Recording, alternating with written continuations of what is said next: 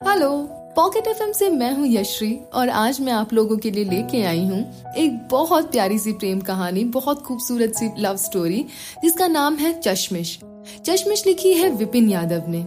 ये कहानी एक लड़की की है, जो बीएचयू में पढ़ती है, और एक गाँव से आए लड़के की, जो बीएचयू में पढ़ता है। दोनों में कैसे प्यार होता है, ये कहानी उसे बताती है। बनारस और बीएचयू के खुशनुमा माहौल को बताती है। पर शुरू करने से पहले दोस्तों, आप इस चैनल को सब्सक्राइब ज़रूर कर लें जिसे आपको माई पॉकेट सेक्शन में जाके इसे ढूँढने में आसानी रहे। तो शुरू करते हैं चश्मिश।